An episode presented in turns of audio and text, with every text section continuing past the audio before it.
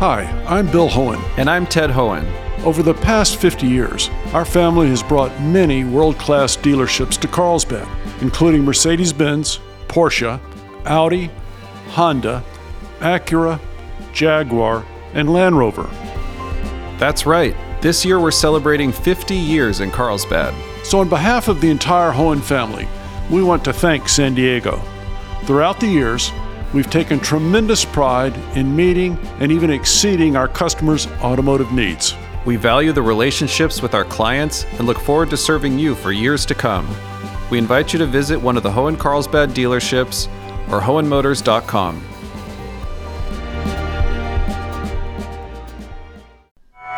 State leaders agree on a $9.6 billion economic stimulus deal. So they do want to try and get this money out relatively quickly, at least in terms of how the state does things, uh, to the people that need it.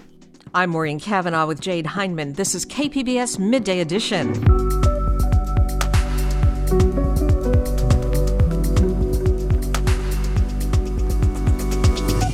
Social violence and mass shootings also have economic costs all of Boston was shut down after the marathon bombing, and you know the estimates are that that cost hundreds of millions of dollars.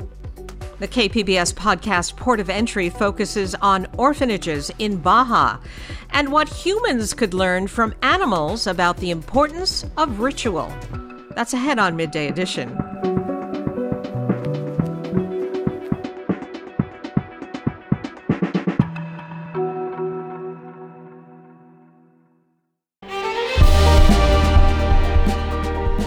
Hi, I'm Bill Hoehn. And I'm Ted Hoehn. Over the past 50 years, our family has brought many world class dealerships to Carlsbad, including Mercedes Benz, Porsche, Audi, Honda, Acura, Jaguar, and Land Rover. That's right. This year we're celebrating 50 years in Carlsbad. So, on behalf of the entire Hoehn family, we want to thank San Diego. Throughout the years, We've taken tremendous pride in meeting and even exceeding our customers' automotive needs. We value the relationships with our clients and look forward to serving you for years to come. We invite you to visit one of the Hoehn Carlsbad dealerships or hoehnmotors.com.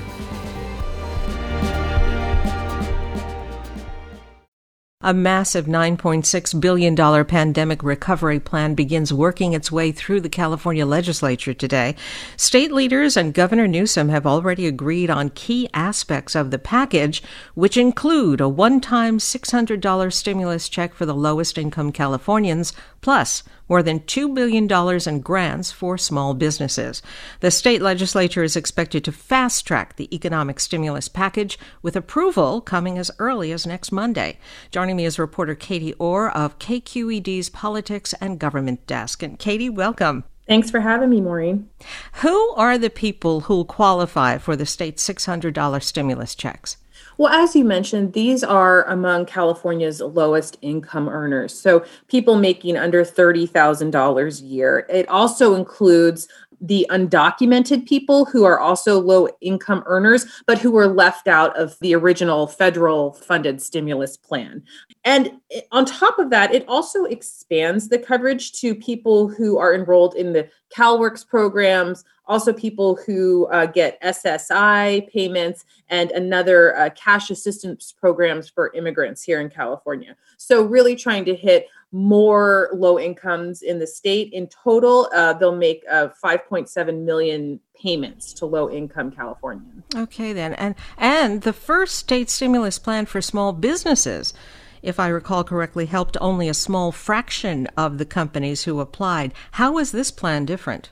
Well, for starters, it's much bigger. In January, the governor um, proposed an additional $500 million uh, in grants to small businesses on top of uh, ones that had already been in place.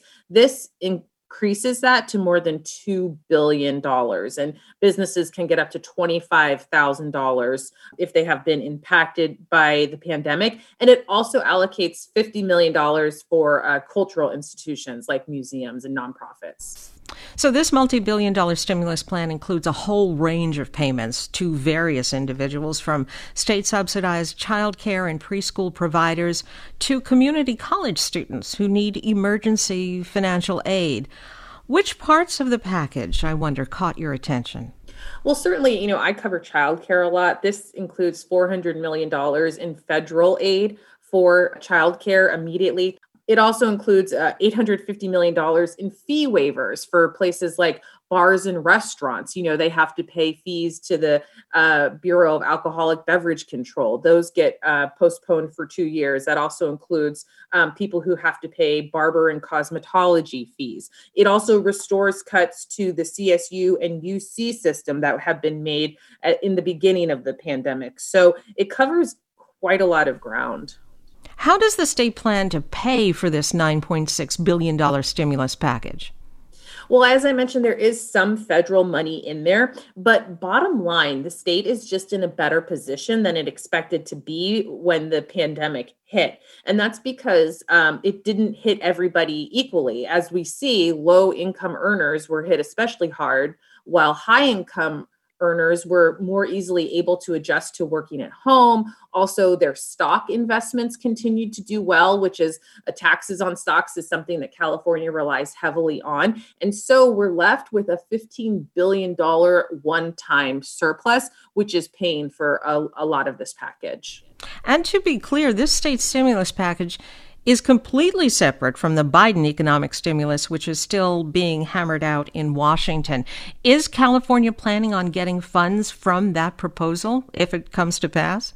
It's hard to say right now. You know, uh, the House proposal at the moment calls for states to get $350 billion, states and local governments, I should say, uh, $350 billion in aid. We'll see if that remains when the final package gets. Um, gets hammered out. I do think, just in general, the state is expecting more money from the federal government under the new Biden administration. And in fact, um, earlier, uh, a couple weeks ago, the state announced that it has $1.2 billion from the federal government that came as part of their December relief plan that they were able to pass on to counties uh, for things like vaccine. Uh, preparation and administration and, and COVID testing and tracing. So there is more money coming into California. I'm just not, we're not sure yet if there will be anything in this next COVID relief package, and if so, how large it will be. Is there bipartisan support for the state stimulus package? There is on certain elements of it. For instance, the small business uh, proposal is something that Republicans are already cheering. They have uh, lobbied for more help for small businesses. It remains to be seen if they are on board with, you know, for instance, extending um, direct cash payments to more Californians. And I'm sure we'll hear more about that in the debates about this package as it moves forward. How quickly do state legislators want to see these checks in the hands of California's neediest? Well, they're hoping that for those who um, get the state the earned income tax credit, and for the undocumented people who might qualify for the six hundred dollar tax payment, that they could get those shortly after they file their 2020 tax returns. Um, people uh, who receive CalWORKs and might get this direct benefit could see um, checks coming in, in mid-April. So they do want to try and get this money out relatively quickly, at least in terms of how the state does things, uh, to the people that need it. I've been speaking with reporter Katie Orr of KQED's Politics and Government Desk. Katie, thank you. You're welcome.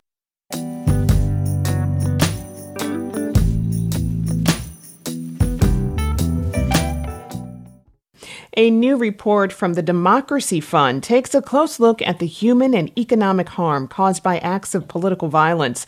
In the aftermath of a riot or upheaval, communities incur significant economic costs, not only grief and trauma, but also damage to property and lost revenue. The report also looks at the strategies to prevent, respond to, and support recovery from hate crimes, terrorism, extremism, armed protest, and excessive use of force by law enforcement. The author of the report, Andrew Blum, executive director of the Kroc Institute for Peace and Justice at the University of San Diego, joins us with more. Andrew, welcome. Thank you for having me. We all know that political violence, indeed violence of any kind, is destructive and can be costly. Besides the human cost, loss of life and injury, what are some other costs that communities face after a violent incident? As I was putting together this report, one of the things that really struck me is the cost of, of psychological harm and, and trauma.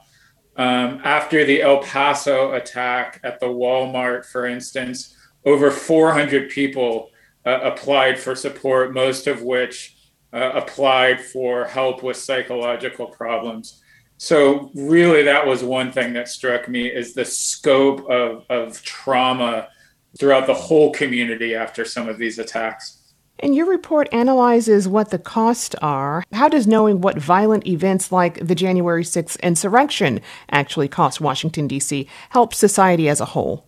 Well, really, one of the core purposes of this report was, was to document some of those costs so we could see that investing in prevention was actually a good investment. You know, if you see how, how costly these events are, and also how you know cost effective some of the interventions can be you know we really hope funders businesses community uh, leaders will be galvanized to invest in, in, the kind of prevention strategies that can be used um, so we don't experience this kind of violence. And tell us about some of your findings. You know, that economic damage can be extensive, I know, right? Yeah, and, and one of the things we found was, you know, we, we see the property loss, um, you know, we see damages to buildings, but that's a, that's actually a very small percentage, mm-hmm. you know, of the damage. The real costs uh, economic costs are lost revenue, folks that can't go to work. You know, all of Boston was shut down after the marathon bombing. And, you know, the estimates are that that costs hundreds of millions of dollars in lost business revenue. And the report cites psychological damages as well. Give us some examples. How do you measure those? You know, there's different ways that researchers have, have measured those. I mean, for instance, after the Virginia Tech attack, um, they interviewed students, and, and students were experiencing symptoms of, of PTSD, post traumatic stress disorder. And it was over 400 students that were just on campus during that attack, not even directly impacted. And so that's one way. Another really interesting finding in the report is they looked at emergency rooms after the horrible events in Charlottesville and saw many more individuals were visiting emergency room with psychological symptoms so they could see that spike happening kind of in real time in the emergency rooms after those violent attacks. And what did you learn about our own local communities and the impact? Uh, there was the Chabad of Poway incident, for example. You know, that's a, a very interesting example. You could see, you know, how the ripples of that attack moved out through our Jewish community here uh, in San Diego. And in the report, we talk about not just individuals who experience the attack or witness the attack, but the community that's targeted, whether that's the Jewish community or a migrant community, and how that trauma is experienced at a very visceral level by the community being targeted. And you could see that, you know, in the Jewish community here in San Diego County. Your report addresses what can be done to prevent or mitigate political violence. You argue that investment in six areas is key. Tell me about those. Really, what, what all of that means, what those six things mean sort of together, is that this is not a problem for just one part of society. It's not just a law enforcement problem, it's not just a, a social services problem. Um, what the research has shown is when all parts of society are working together, you get the most effective strategies. In the area of social trust, uh, seems to be a particular problem today. How do we address that issue? There's no cookie cutter uh, recipe uh, for this kind of for this kind of problem, but there is you know there is research that shows if you bring you know people from different backgrounds, people from diverse backgrounds uh, into dialogue with each other, into contact with each other, and particularly if they're solving problems together, uh, you will build uh, an increased level of trust. Um, the report also talks about the importance of police community relations. You know, obviously that's a very fraught topic right now, but I think, you know, the Black Lives Matters protests, the George Floyd incident has really surfaced that issue in a way um, that allows us to get to the heart of some of those problems. So, what are the ways we can bring police and community together to work in a shared way on solving problems? You know, some of that is is dialogue, some of that is holding police accountable. uh, to some of the changes we want to see. But that's that kind of between a community and its institutions and its governing institutions. That's another really important part of social trust. And, you know, another issue that we see, especially with the rise of extremist groups and, and conspiracy theories, is that there's this prevalence of outright lies and misinformation everywhere. You know, what can we do when there are people who don't believe the facts? Um, in every community, there's going to be trusted leaders that people will look to uh, to understand what's going on. Um, that could be faith leaders, that could be community leaders, that could be um, government leaders but so that's one one way is ensuring trusted community leaders are empowered to provide accurate information. Um, the report didn't go as much into the kind of online environment. Um, there's there's great work being done on how we create um, less misinformation in online spaces. So obviously that's a key aspect of the challenge as well I've been speaking with Andrew Blum, Executive Director of the Kroc Institute for Peace and Justice at the University of San Diego. Andrew, thank you. Thank you. It was my pleasure.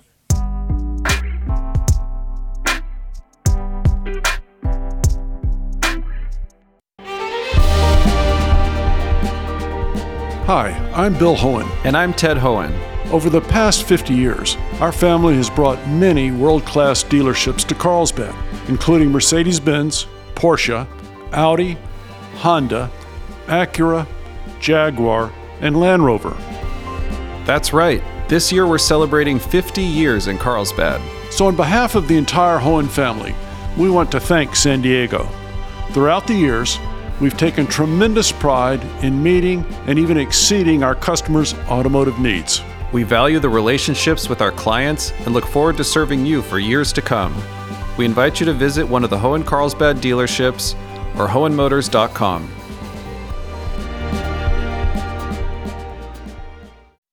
This is KPBS Midday Edition. I'm Maureen Cavanaugh with Jade Hindman. On March 1st, five cities in San Diego County will be getting a bit greener. A new government agency formed to speed up the transition to renewable energy will officially start serving customers. KPBS Metro reporter Andrew Bowen has more on how San Diego Community Power is impacting the energy business. Director Montgomery? Here. Director Dedina? Here. Like most everyone else these days, the governing board of San Diego Community Power meets via Zoom. At the start of each meeting, they pledge to a picture of the American flag on their screens. Liberty and justice for all. SDCP is a community choice energy program. It's not quite a utility, it doesn't own power lines, but soon it will be responsible for purchasing wholesale electricity on behalf of customers in San Diego, Chula Vista, Encinitas, La Mesa, and Imperial Beach. On March 1st, it will start powering city buildings like libraries and police stations. It'll start serving businesses in June, followed by homes in 2022. Frankly, most people probably won't even notice that we're here. Cody Hooven is SDCP's chief operating officer. If they look at their bill, uh, they'll see a new line item with our name on it uh, for the cost of generation of power. Hooven is hoping their bills will be lower than under SDG&E, but the biggest change SDCP will bring is a massive boost in clean energy. 55% of its electricity will be carbon free, compared with SDG&E's 31%. Customers can also opt to pay a little more for 100% clean energy. Chula Vista City Council member and SDCP board member Steve Padilla says this is the central mission accelerate the transition away from fossil fuels. It impacts everything, including public health. It impacts penetrating costs for businesses, industrial, commercial clients, and of course, residential clients. But most of all, uh, it allows folks to really uh, begin to reduce that footprint a lot sooner and a lot more broadly uh, by offering that choice um, and incentivizing that market. San Diego Community Power has fought hard to get to this point, and SDG&E hasn't exactly been an ally. The utility's parent company spent years lobbying against SDCP's creation. Just last year, Hooven recalls her decision to hire a law firm to double check SDG&E's rates. Um, and I was a little nervous to hire this firm, and you know, do I need to spend this money? We're a startup, so we think about every dollar we spend. And right off the bat, they dug deep into the rates and found an $85 million um, error, math error, that ratepayers would have otherwise been charged. Let me repeat that. SDG&E was set to overcharge customers by $85 million. SDG&E fixed the mistake before anyone was charged, and Hooven doesn't think it was intentional, but she says it does show the utility can make mistakes. To me, it really showed the value that we bring to the table of just making sure that ratepayers are um, are protected and that we're checking we're checking things for them. SDG&E says it's committed to working with SDCP and to a future with 100% clean energy. Right now, SDCP is busy preparing for its Phase 1 launch next month, but as it grows to serve more customers, it plans to do a lot more than just buy electricity. Matthew Vasilakis is co director of policy for the nonprofit Climate Action Campaign. He sees the potential for a host of new programs. Incentivizing rooftop solar for low income communities, finding ways to really get our energy system back in our own backyards so that we don't have to deal with the power safety shutoffs that happen when the backcountry is on fire. so, the more that we can start building local infrastructure incentivized by SDCP with our own revenue, the better off we're going to be in terms of building out our 100% clean energy future. Hooven says aside from offering cleaner and cheaper energy, the new power agency hopes to be more transparent and accessible than SDG&E. Businesses, residents can come to our board meetings virtually now or in person.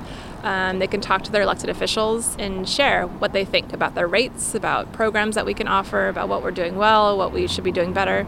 So we hope to make energy a much more open concept for people and, and let them engage more than they probably have in the past. The pressure is on to get things right. When it's fully up and running, SDCP will be the second largest agency of its kind in California, and people across the state will be watching to judge its success. Joining me is KPBS Metro reporter Andrew Bowen. And Andrew, welcome.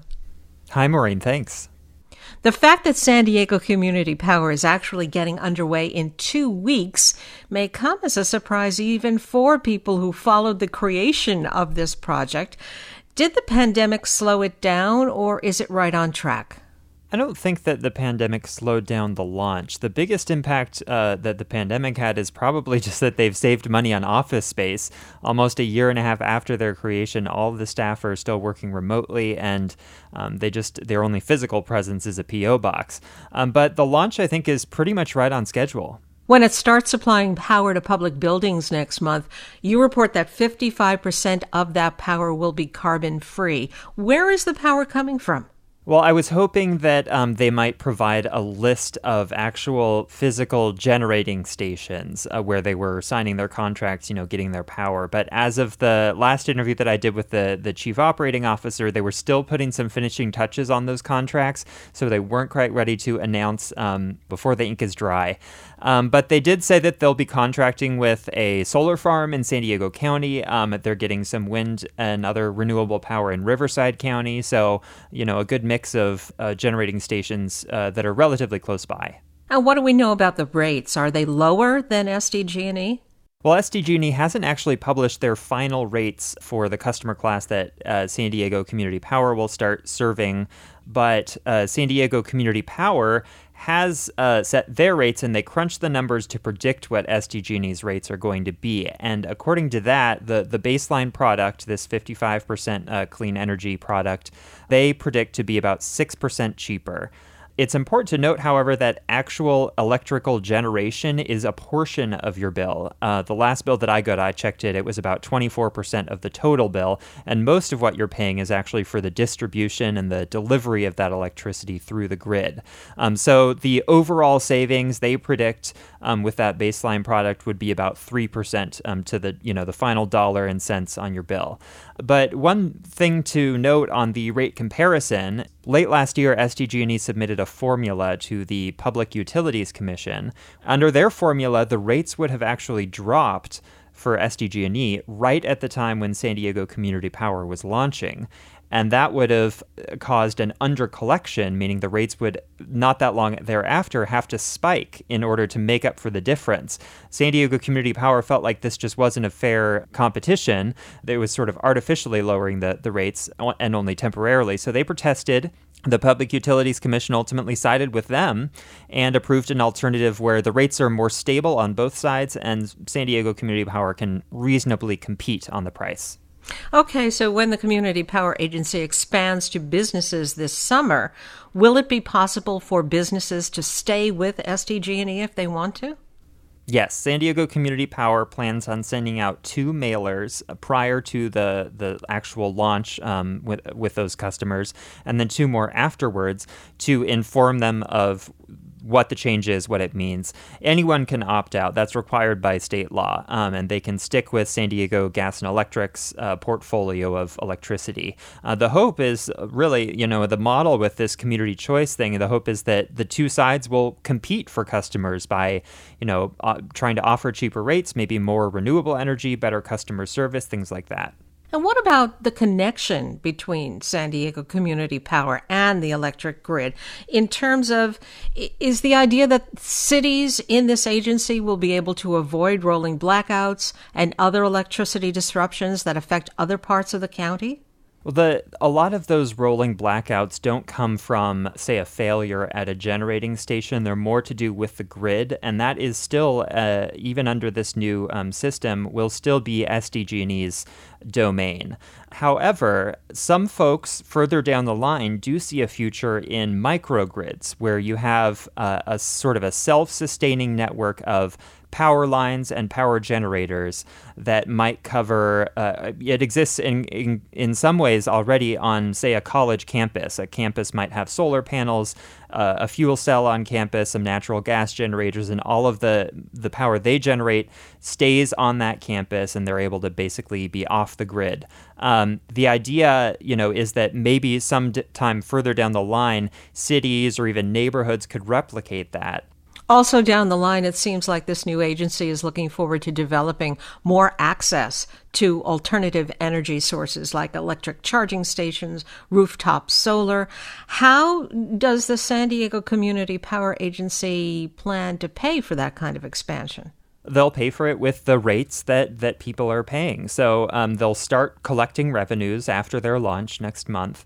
Uh, and then, you know, because of efficiencies or savings that they've managed to achieve with their um, power contracts that they negotiate, um, they expect to have some money left over, and some of that will probably go into reserves. But then there's there's a bit of extra money that they can choose what to do with, and and the expectation and what we've seen with other community choice programs in California is they will offer more, uh, you know, say an extra incentive for rooftop solar or um, small scale energy generating stations within the community. So it is local power. It's close by, and you know that's um, that's what they're hoping to do. Okay, then. Well, I want to thank you, KPBS Metro reporter Andrew Bowen. Thanks a lot. My pleasure, Maureen.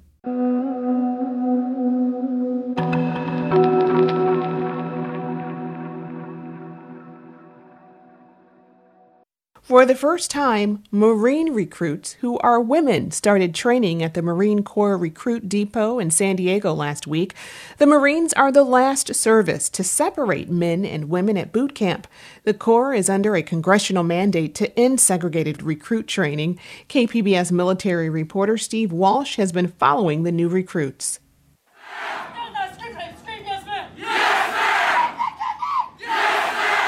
After two weeks of isolation under protocols to stop the spread of COVID 19, the first company to include female recruits officially stand at attention. The first in the 100 year history of boot camp in San Diego. They assemble outside the doors marked, Through this portal walks the future of the United States Marine Corps.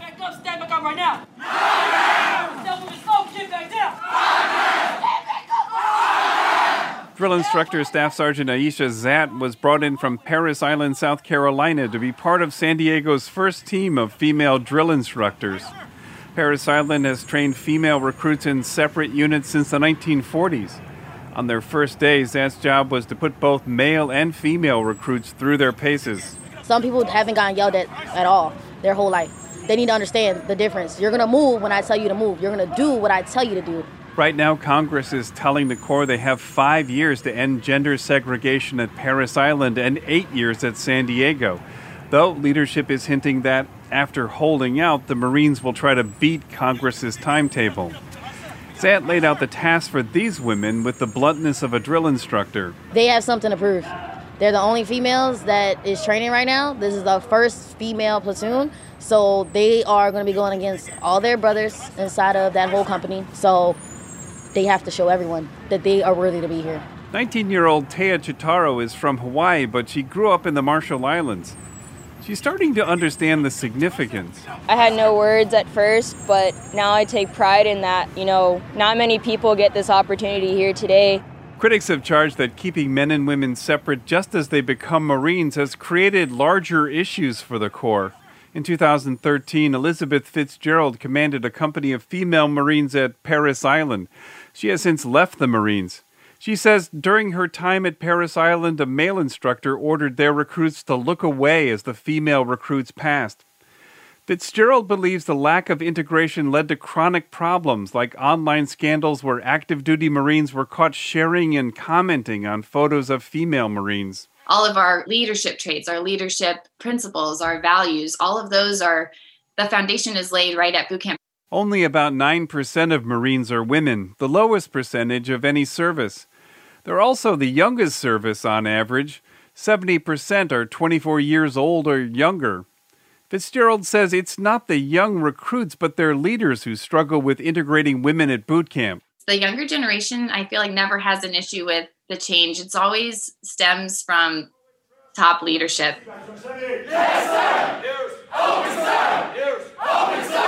In San Diego, the first female recruits were largely focused on the moment. 19 year old Gabrielle Latchford of Valparaiso, Indiana, had just been given her gear. I'm a little nervous, but nothing that I didn't expect, so. Her brother had been a Marine. We're going to learn a lot about ourselves that we probably didn't learn before. We're going to build up our leadership skills and just overall build up our personality. Commanders at boot camp say this is still officially a test, but for now, very few changes were required to train this first class as these new recruits, men and women, embark on the 13 weeks it takes to become a U.S. Marine. Steve Walsh, KPBS News.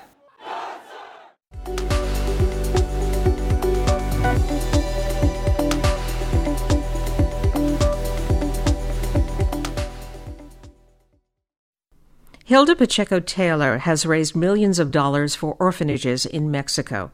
She started a nonprofit back in 1994 called Corazon de Vida, which sends money to 10 orphanages across Tijuana and Ensenada. Pacheco Taylor isn't just some disconnected do gooder. For her, the issue of orphan kids in Mexico is deeply personal because before she came to live in Southern California, she lived in an orphanage in Ensenada.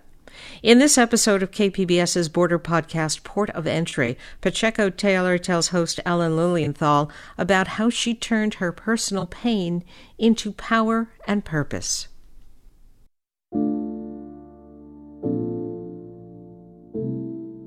So, Hilda eventually worked her way into a great job at a consulting firm in Orange County. She got married, had kids of her own, bought a nice house, she was living a pretty successful Southern California life.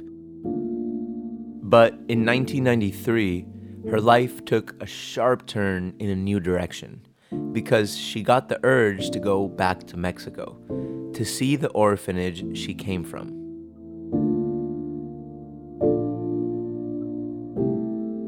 It's almost like wanting to go back home, you know?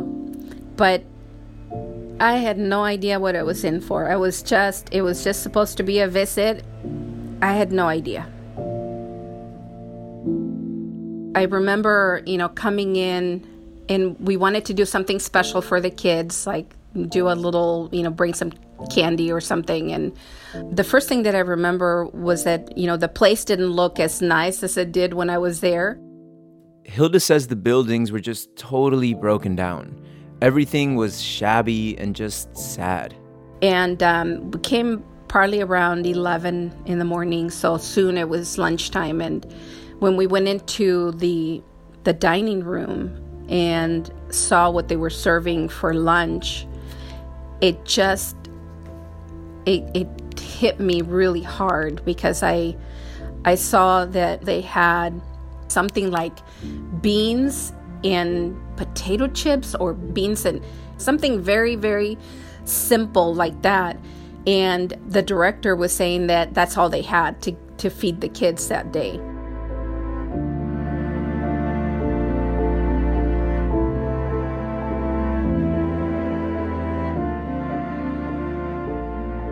It turns out that the American missionaries who ran the place when Hilda was there had retired. And when they left, so did most of the US donors. So things were dire. And the Mexican director that was there started telling us that they hadn't paid the staff, the few staff members that were left, had not paid them in six months, and they kept cutting their electricity because they couldn't pay the electricity. So then they would run around trying to get donations to pay that. When Hilda heard that, she decided right then and there that she had to do something. I said, if other people were doing it for me, I'm going to do it for these kids. Hilda says it wasn't even a choice for her. This was her home, and it needed help. I compare it to, you know, any any other person that grew up in a, in a normal household in a normal home realizing later in life what your parents did to support you. You know the fact that your parents had to work and and sacrifice so that they could pay for rent and food and and care. So that it was very similar to that for me. Hilda had no idea how she was going to get the money. She just knew she had to get it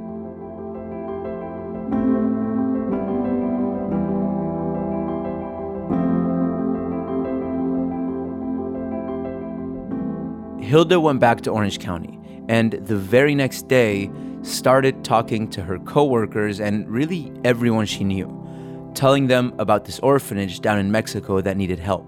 And at first, she wasn't getting a ton of traction. One thing she kept hearing was that people would rather help kids on this side of the border. And then we would, I would get people that would say, "Why isn't Mexico taking care of their own kids?" You know. Eventually, though, Hilda found her superpower.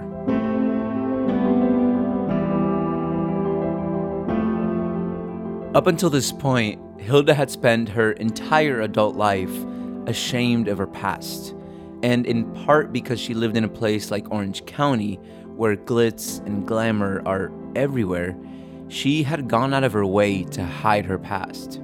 I didn't know how people were going to react, and I didn't know how they were. I didn't want them to see me any differently. This was an all English speaking company, and I was only a Spanish speaking person. I spoke English, but with a heavy accent, and I wasn't as fluid in my speaking. So I already kind of had that as a little bit of an issue in trying to assimilate and be part of the team. And in, in back of my mind initially, I was thinking, okay, if I tell them that I grew up in an orphanage, now they're going to see me as, you know, something less, you know, in, in a sense. And that was my fear. But she finally did work up the courage to share her personal story. And immediately, she saw how she could turn her pain into power. I had to tell them about my past, my background, and about the fact that I grew up in an orphanage. I hadn't told anybody that.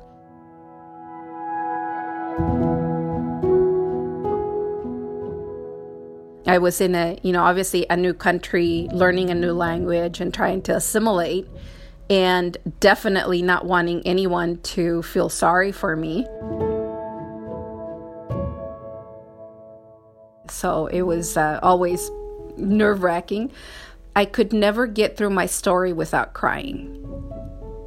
But it was really the best thing that I could have done because right away, everybody wanted to help.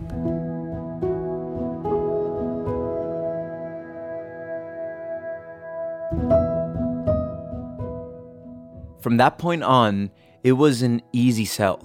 People started really wanting to be a part of Hilda's personal mission to get the orphanage back up on its feet. What have you learned about how sharing your story allowed you to do so much more? Sometimes being vulnerable, it opens you up a lot more to receive what you're supposed to receive. And sometimes it takes that. And that was Hilda Pacheco Taylor, founder of Corazon de Vida, talking with Port of Entry host Alan Lilienthal.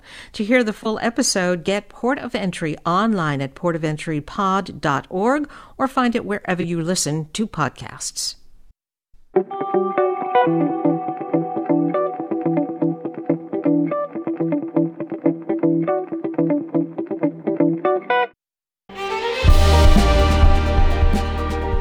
Hi, I'm Bill Hoehn. And I'm Ted Hoehn. Over the past 50 years, our family has brought many world class dealerships to Carlsbad, including Mercedes Benz, Porsche, Audi, Honda, Acura, Jaguar, and Land Rover. That's right. This year we're celebrating 50 years in Carlsbad. So, on behalf of the entire Hoehn family, we want to thank San Diego. Throughout the years, we've taken tremendous pride in meeting and even exceeding our customers' automotive needs. We value the relationships with our clients and look forward to serving you for years to come. We invite you to visit one of the Hoehn Carlsbad dealerships or Hoehnmotors.com.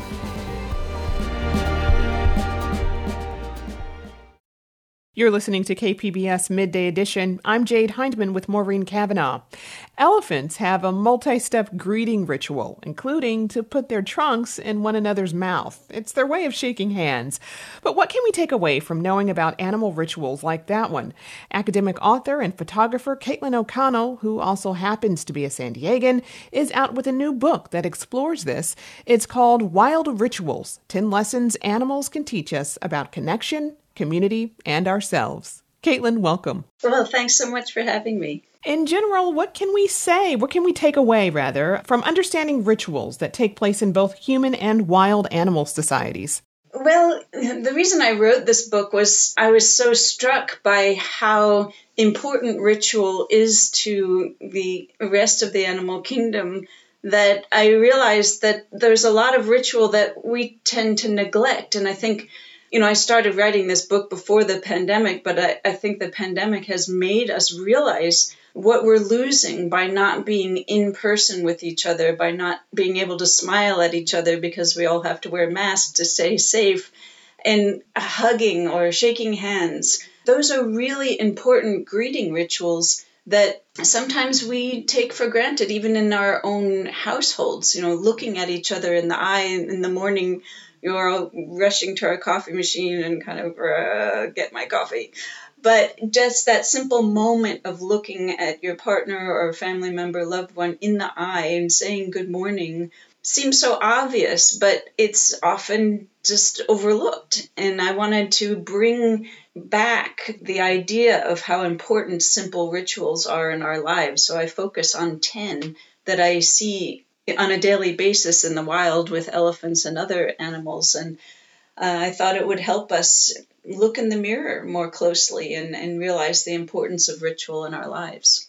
And if it helps us to look in the mirror, does it help us create and increase compassion? Definitely, because if we realize that we're all this extended family, really, we're all social animals, and all of these rituals are important if they're important to other animals and to us, then that makes us more interconnected and, and compassionate. You know, seeing other animals going through grieving rituals is a really stunning reminder of how similar we are and, and how we have the same needs, emotional needs. I described a part of an elephant ritual earlier, but can you give me another example of an animal ritual that you write about in the book? Sure. You know, the, the whole idea of greeting is really to disarm uh, another individuals and maintain peace. So, for example, two black rhinos coming into a water hole to drink. They're very aggressive and very territorial, but the first thing they do is basically leave their swords at the door. They come up to each other and put their horns face to face and then kind of do a little bit of a, a jousting motion back and forth with their horns. And then the all of the anxiety is just released and then they can drink in peace knowing that they did this. So it's a very interesting thing. For an elephant it's a very trusting thing to place a trunk in another's mouth, the other the other elephant could bite off the tip of his trunk. So by doing that, it's a very trusting And very similar to the handshake because it's like, I see you, uh, I respect you. Uh, and, and the original act of the handshake is thought to show the other person that they're not carrying a weapon. So that this very disarming aspect to a greeting ritual that keeps the peace aside from the bonding aspect of it. You know, connection and community are, are, two aspects of daily life that so many of us are struggling to get a handle on these days. Just what is it about animal rituals that can help us strengthen our understanding of that? Yeah, connection is a really important one, and, and um, I drive this home in my group rituals chapter. It's thought that we developed group rituals in order to facilitate hunting in our early days, we had to hunt the giant sloth and the mammoth, and there's no way that one person could do that by themselves. But by engaging in ritual in order to build trust in, in a hunting party, these kinds of behaviors uh, developed. So, what is a group ritual? When you think of a marching band and synchronized swimmers, they all are doing something, a repeated action that's recognizable and or you know religious rite repeating a prayer or singing together. These actions stimulate the amygdala and other areas of the brain to focus uh, their attention on that one thing. And that also facilitates long-term memory. And and what these simple actions of moving your arms in a synchronized way with other members of the group creates a bonding and identity within that group and makes you feel stronger and empowered and having this group cohesive nature. Uh, so we all have these rituals and the same mechanism for creating that strength in the group.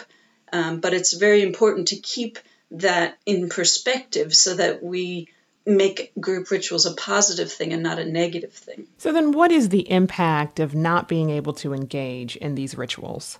Well, I think we're all feeling the isolation from the pandemic. Um, being in physical contact, tactile contact, in just being in presence and not over Zoom. You know, Zoom, at least you get to see each other's faces and facial expressions. But the non spoken ritual aspect of being in the same room, there's uh, hormones like oxytocin, which is called the bonding hormone, that occurs between a mother and a baby, or two loved ones, or even you and your dog.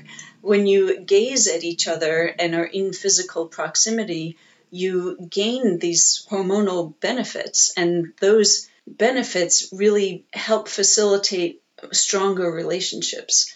And we're, we're really suffering from not being able to be together. Do you have any thoughts on how we can continue to perform some of these rituals right now when we need to stay six feet away uh, from people who don't live with us? Well, that's an excellent question. I think one of the things is that I think a lot of us tend to get a little lazy and not want to have to deal with this. Um, and so we just turn further into ourselves as opposed to saying, you know what, it's still important and we have to be six feet apart, but at least we can be together. And it takes more energy to figure out how to stay connected.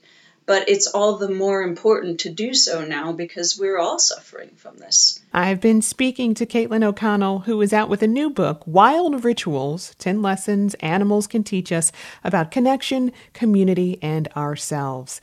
Thank you so much, Caitlin. Oh, thanks so much for having me.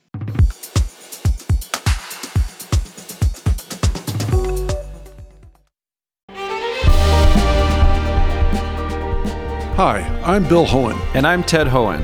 Over the past 50 years, our family has brought many world class dealerships to Carlsbad, including Mercedes Benz, Porsche, Audi, Honda, Acura, Jaguar, and Land Rover.